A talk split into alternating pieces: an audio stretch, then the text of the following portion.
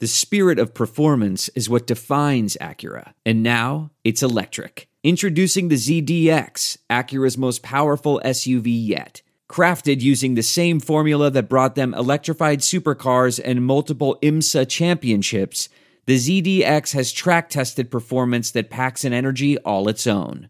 Unlock the energy and order yours at Acura.com.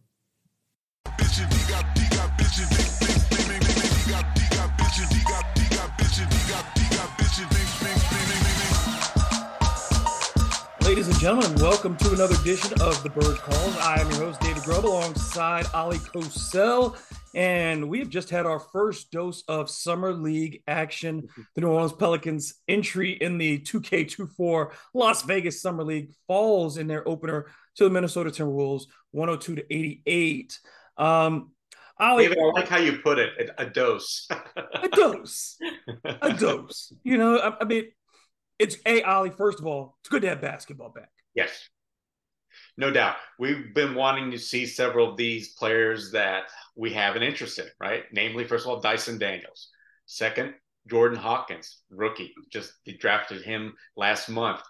14th selection out of UConn, famed shooter, and we'll get into more of what he did, but also EJ Liddell. So three of the players that we want to see, we saw enough things that impressed us. But overall, it was a summer league game, right, David? Right off the get go, turnovers and personal fouls. They ended up with I think 29 turnovers, 31 personal fouls for the game. Yeah, you you look at this overall, and and that's the difference in the game. You know, the Pelicans shot better than Minnesota from the floor overall. Uh, they shot even at the uh, from the three point line. Both teams 25% from three, seven of 28. So dead even there. Pelicans actually got to the line more often than Minnesota did, made a couple uh, fewer uh, than Minnesota did. And, and, we'll talk about some of those missed free throw opportunities, particularly for Jordan Hawkins. But they were there in all of those areas. But those 29 turnovers, you gave up 15 extra shots to the Timberwolves. And that's the difference in the ball game. Really is. They scored one point over the final almost four and a half minutes of the game, in large part due to the turnovers, missed free throws, there was a missed bunny by Dereon Seabron, who had a very forgettable game, right? He got right to the rim, just flat out missed it. Some jumpers barely drew iron. So, all in all, the offense wasn't cohesive. And even when they got good looks, they, they just couldn't make anything. So, yeah, David, that's kind of the big takeaway. You know what? If for people that aren't familiar with Summer League, this is typical, right? I've been to plenty of Summer Leagues in person. It's just not good basketball for the main reason you've got a bunch of guys that have never played basketball together before, but they're also trying to play at an NBA pace and level when they're not quite that top 100, you know, I should say top 450 players in the league, right? There may be one or two on rosters, maybe three or four at the most. But the rest of the guys, yeah, you can kind of see the different in uh, skills, say, compared to just a regular season game. Yeah, you talk about this group in particular.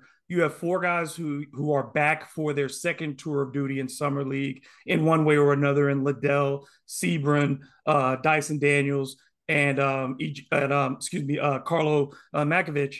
Uh, and then you have Jordan Hawkins, your first round draft pick in that starting lineup.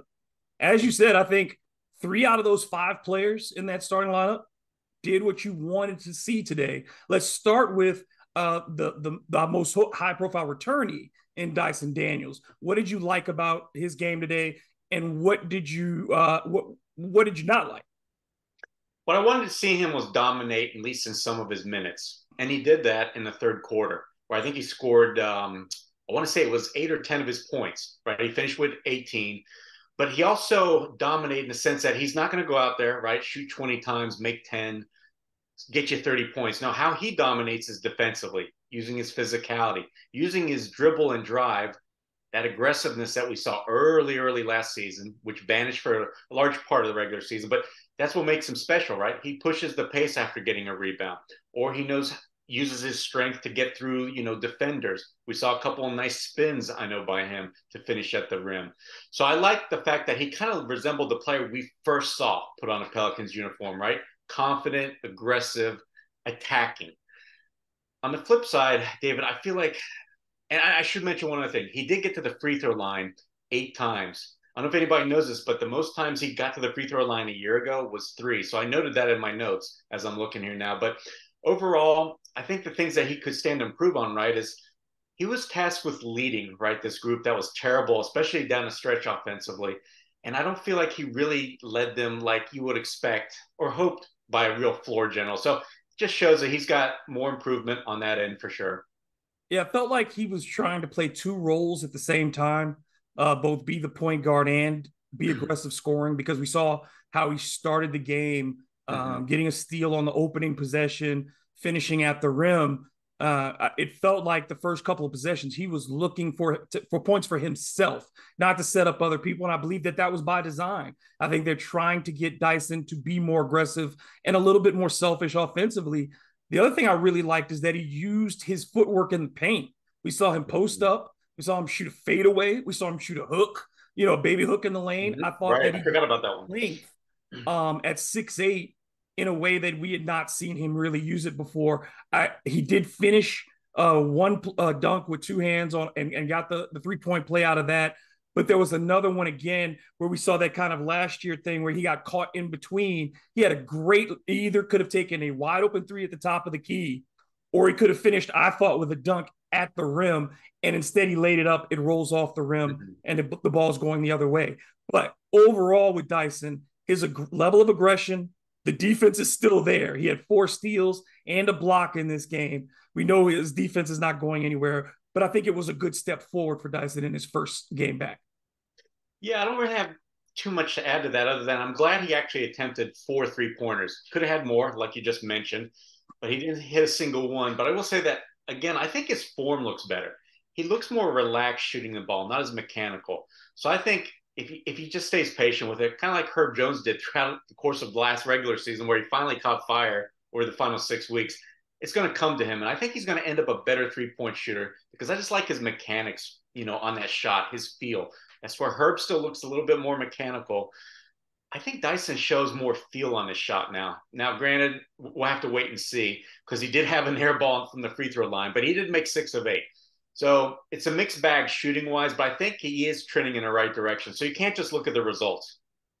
Like same with Jordan Hawkins, not the most efficient shooting night in his debut, but at the same time, all of the things that were advertised um, about his skill set were on display. Steve Smith, who who's doing the uh, you know uh, color commentary on that game, he a shooter, a guy who's made it well over a thousand three pointers in the NBA during his career, said shooters recognize shooters and he liked everything he saw about Jordan Hawkins' form, the way he his feet were set, the way his how quick his release was, and we saw all of that.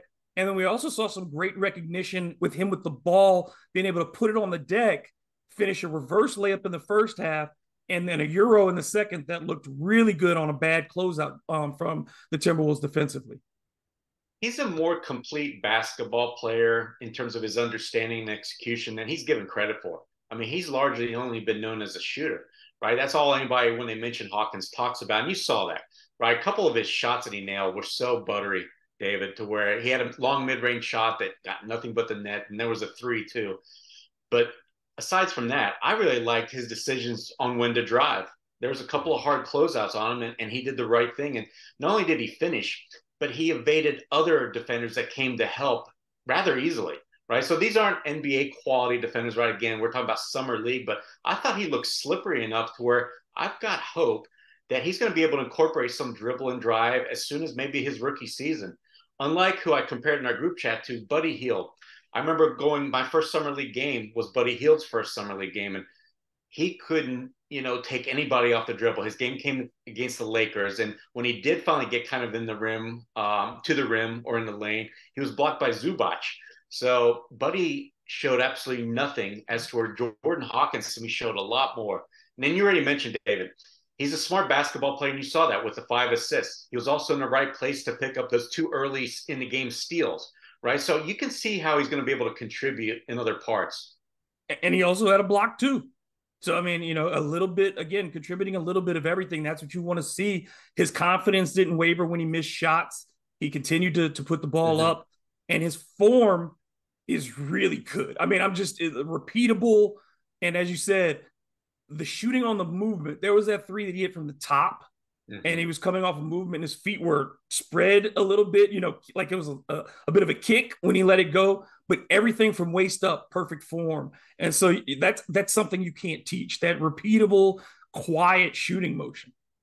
Yeah, and I hope a lot of people just watched him exclusively on offense, where he really doesn't stand still. And he lost his defender so easily that by the time he's on the other side of the court, his defender's still um, probably, I don't know, I would say like 40, 50 feet away. So there was a lot of opportunities for open shots. Unfortunately, there was either a turnover or a moving screen, something that honestly took away, I think, potential points from him.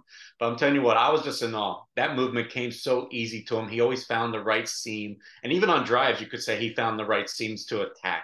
So I really like how he thinks the games or it thinks the game because he doesn't seem like he's a guy that's going to try and do too much out there. I know he finished with four turnovers, but for the longest time, that was really under control. Mm-hmm. So, yeah, David, I've got hope that we're legitimately going to have at least a rotation caliber player with that 14th pick. And some of those turnovers, you have, it's it's it's a communication thing of guys just not, you know, there were bad turnovers, and we'll get to, to the, mm-hmm. the most egregious committer of those turnovers in just a second. But I think overall, he looked also he looked stronger than you know people give him credit for saying you know he does need to gain weight that's clear but he's not frail no offensively i didn't see strength being as much of an issue as i did defensively. And i feel like i noticed it right off the bat. He was a little bit slow in trailing. I forgot who he was guarding.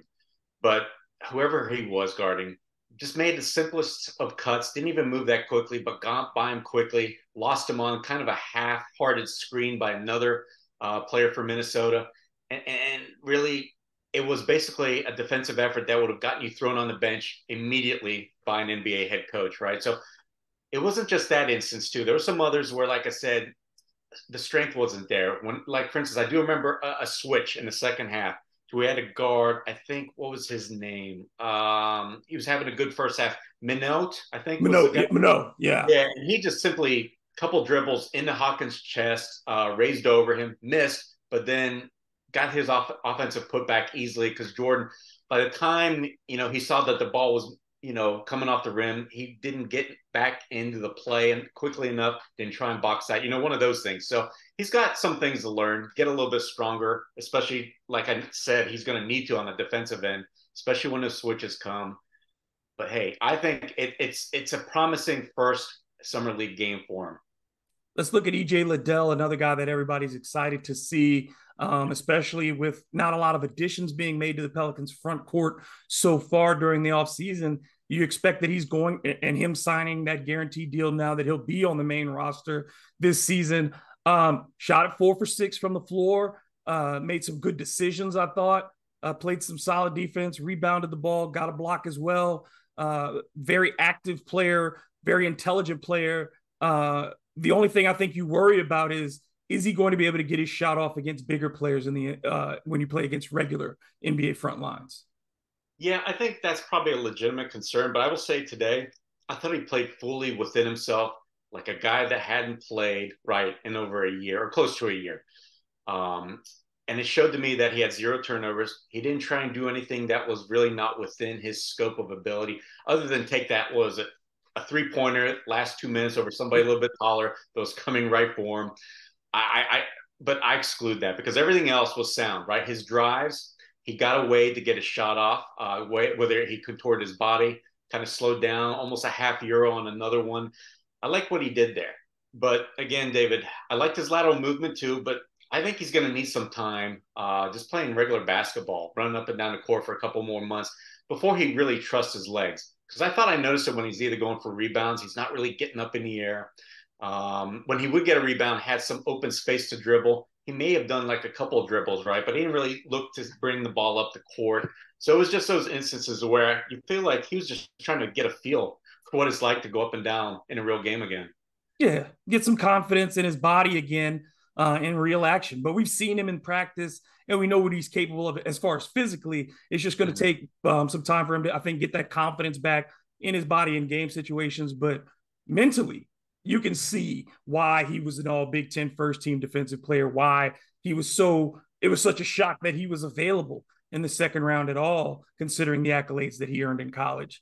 Um, let's switch over to the other two starters because I, I, think we kind of need to group them together. Yeah. And uh, Matkovic and Seabron, neither one of them had a game you want to write home about. Um, not in any real way. They did like there was nothing um, that made you feel for Seabron that he was that he's capable of really being a, a, an effective scorer. He didn't take good shots. He didn't make shots. He had a lot of turnovers, lapses defensively. So it's kind of hard right now, unless he improves dramatically over these next few games, to see a place for him. And Matkovic, the Pelicans have already said that their intent is to leave him overseas. He clearly needs that time. Yeah, that's the easy one. So we'll talk about Matkovic first. And you're right. On the broadcast, it said that Trajan Langdon said he could conceivably stay for another two years in Europe. And he sure looked like he needs to. Because as soon as the ball was tipped, the first few minutes, you saw him, you know, picking up moving charges. Um, I think he had three fouls in the first maybe five minutes of the game or something like that, David. And then five the, in the first quarter. Yeah. So and then and also he wasn't really giving you anything. I know he had an early bucket, but that's because the play broke down. Dyson almost had a turnover, saved it, and then found Matkovic sitting under the rim by himself. But other than that, I didn't really see him dominate the glass, really dissuade Minnesota from scoring in there. His switching was very slow, right, in terms of his rotations. There's just so much that he still has to learn, I feel like, about the NBA game. I did like one turnaround, or what was it, a long two from the kind of the baseline he hit. So I think we saw why maybe the Pelicans have hope for him, right? His shot looks nice. I think legitimately his shot looks nice, but boy, he, he's really got to just work on those fundamentals and just the understanding of an NBA game. As far as oh, And then, yeah, let me talk about Seabron real quick. I saw that he was a willing def- um, rebounder, so I like that. He also got to the free throw line and made all eight of his eight uh, free throw attempts. But yeah, David, I hate probably the biggest thing that bothered me the most next to and maybe coincided with the seven turnovers was the fact he didn't exhibit any of that 0.5 mentality that you would have thought he might have been learning over his, you know, last year while on that two-way contract. So it kind of bothered me, bothered me that he dribbled basically the air out of the ball, especially coming down the stretch and trying to make something happen. That's just not something we're used to seeing, right? Out of anybody on the Pelicans, not named you know Brandon Ingram, CJ or Zion, even then they make quicker decisions, right? So that probably bothered me the most, right? I know that you see the seven turnovers, and yeah, there are some really bad ones. Like early in the game, he had EJ Liddell, uh, and there was a transition opportunity, threw it behind him. Then there are some other bad passes, including one down the stretch where he couldn't even throw it over the defense. It was intercepted easily. So that bothered me. So it makes me wonder was it kind of butterflies for him? I'm not sure, but you're right. He's going to have to bounce back in a big way over the remainder a good portion of the rem- remainder of the schedule. Um, in the second unit, the one guy who I think stood out was Landers Nolley the second. And you and I both talked about him, you know, after the draft and saying that we thought that was an underrated pickup, a guy that has a singular skill at the very least. He can shoot the basketball. And he showed that. He goes four for four from the field, two for two from three. He put the ball on the ground and pulled up for a shot on the baseline in a very smooth move, looked very confident, and again, didn't do things that were out of his character. He made smart plays. And those are the things, if you're trying to get a two way deal or hang around for a while, he did all of the things I think coming off the bench that you do to get noticed. Yeah, against at least summer league competition, he looked like a certifiable role player to me. You mentioned the shooting. I liked that he was ready waiting for the ball on catches. I know one of the threes hit hit was on the, in the right far corner, and he was ready for the shot. So even though it looked like a difficult shot, almost kind of having, I think his face was close to being behind the backboard, nailed it with ease. And yeah, it showed that he was a five year guy, right, in college, because um, he, he he completely played within himself, and I love that. I also like that defensively, he, he made some things happen, right? A steal, a block, and like people were saying uh, that watched him in like say the elite was it the G League elite camp stuff like that that his defense was getting noticeably better over the course of this last calendar year. So that's promising because I know that yes, shooting the ball is probably the biggest thing you can do, but man, to get on the NBA floor right now, as we've seen, right? That's why Philadelphia gave up on say Thybulle, and there's been other examples in the league. You got to be able to do things on both ends of the court. So for Landers, offensively shooting the ball, he's going to make the open jumper, probably make the right decision too but defensively you want to see it. And I kind of saw a little bit today, right? He wasn't overwhelmed, unlike some other other of his teammates. The pace was he he didn't he never let the, the game change his pace. And I thought that that was that's that's a, that's that experience. And he also looks like he's been in the weight room. Like yeah. he looks bigger than he did when I and I saw him up close and personal in college. He looks a little bit bigger and stronger than he did the last time I saw him play. Yeah, look, the Pelicans have, as as we understand it, two two way contracts available. Right, just handed EJ Liddell a full NBA standard contract, as and uh, Seabron still has one of the two ways. But this year, NBA teams are moving to three. I'm wondering if Nolley, say he can keep up this kind of play, with this shooting being as good as maybe as advertised, and for the Pelicans team that really needs more shooters, right? Maybe taking a chance on him. We might have seen the first game in that step for him on possibly landing one of those two ways. Especially that second three pointer where he's guarded the man right in his face. He there's no rhythm to it. It wasn't a catch and shoot. He's having to decide. And he flat foots that. He doesn't pull up. He flat foots, flicks the wrist, nothing but net. I mean, that's a shooter's shot. That was I, I yeah, David. I, I was kind of surprised by that shot because in my head I'm thinking that's a bad shot, right? I, you probably thought the same thing, but no. Apparently he's taken, and I saw them. I saw enough of him in Cincinnati where he honestly took a lot of difficult shots, right? He see, and I, I think I remember telling you this, or at least maybe on one of these um, um, interviews we've done, or something along those lines to where he seems to make a majority that you wouldn't expect of those difficult off balance shots, right? So the ones that you're screaming, no, no, no, when in fact, I think he's worked on it so much, it's not a bad shot for him. He was exceptionally calm in that moment. He was yeah. just like, he's sizing his man up. And when he felt like he said, Oh, I've got enough space, and he let it go. Um, overall, you know, again, when we look at Summer League, I think you and I view it as the same way. You're not looking at the final score too often. What you're really looking for is consistent effort, defensive intensity? Do the players communicate with each other? And is there a sense of purpose in what they're doing? I think overall, outside of those 29 turnovers, which you, you hope they can cut that down. And I think what it was 13 those came in the first quarter. I think it was 13 turnovers in the first quarter. I think um, it was nine, David. I've written it down. Nine in the first quarter. You're right. Nine in the first quarter. at half. Yeah. No, so it was just, and in the third quarter, they were actually pretty good at not turning the ball over as they took a lead. But then the fourth quarter fell apart again. So there's not really a point guard on this team. Um, you hope Dyson Daniels figures some of that out and maybe they'll put him in more sets as we go forward. But I think that will be, I think, what I'm looking for. Because for Jordan Hawkins, his plan game plan doesn't change. I think over the next few games for EJ Liddell, it doesn't really change. Over the, he's got his contract. It's can you just keep doing your dirty work and stay healthy. The guy who has the most to gain here is Dyson Daniels. It is, and I want to see both he and Seabron play better off of each other.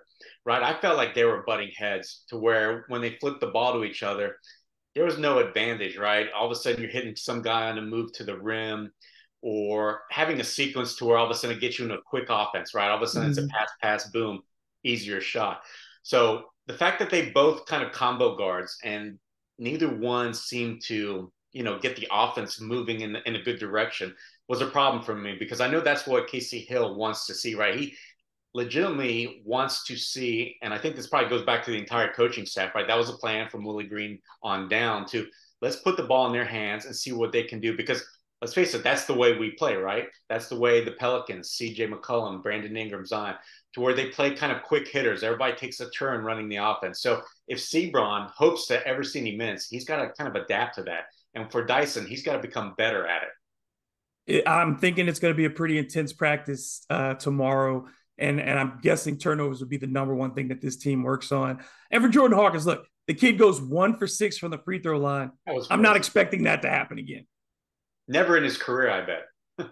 no, not, I, think that shows you first time putting on an NBA uniform. There's nerves. I mean, for anybody, no matter what the environment is, it's an NBA environment. You know that it feels like you're you're now there. It's not twenty thousand like it was at UConn. It's not the Final Four, but it's the NBA, and that, and the pressure's different. The look is different, and I think it, you know it shows up at places like the free throw line. Yeah, and we should mention that a lot of those misses came when he took a hard fall to the ground, right? I remember he was rubbing his knee. The broadcasting team mentioned a few times that, hey, I think he might have hurt himself because he's really favoring the knee, right? And that's where I think he had probably four of those misses. So, yeah, mm-hmm. we could maybe write it off to that too. Yeah. Um, Pelicans back in action on Sunday. Um, like I said, practice tomorrow. That'll probably be very heavy. But again, what we're looking for is progress, not necessarily wins and losses. The Pelicans have used Summer League, and we talked about this with Antonio Daniels. You can check that episode of the Bird Calls out. We used Summer League very well the last two seasons. And from what I saw today, I'm encouraged by game one. Oh, I am too. Like I said, I want to see positives out of EJ, Dice, and of course Jordan. And we saw all three. And it was kind of almost a, a bonus, right, to get something out of Nolley. So yeah. All right, until the next time, he's Oleh Kosel. I'm David Grubb, this has been the Bird Call.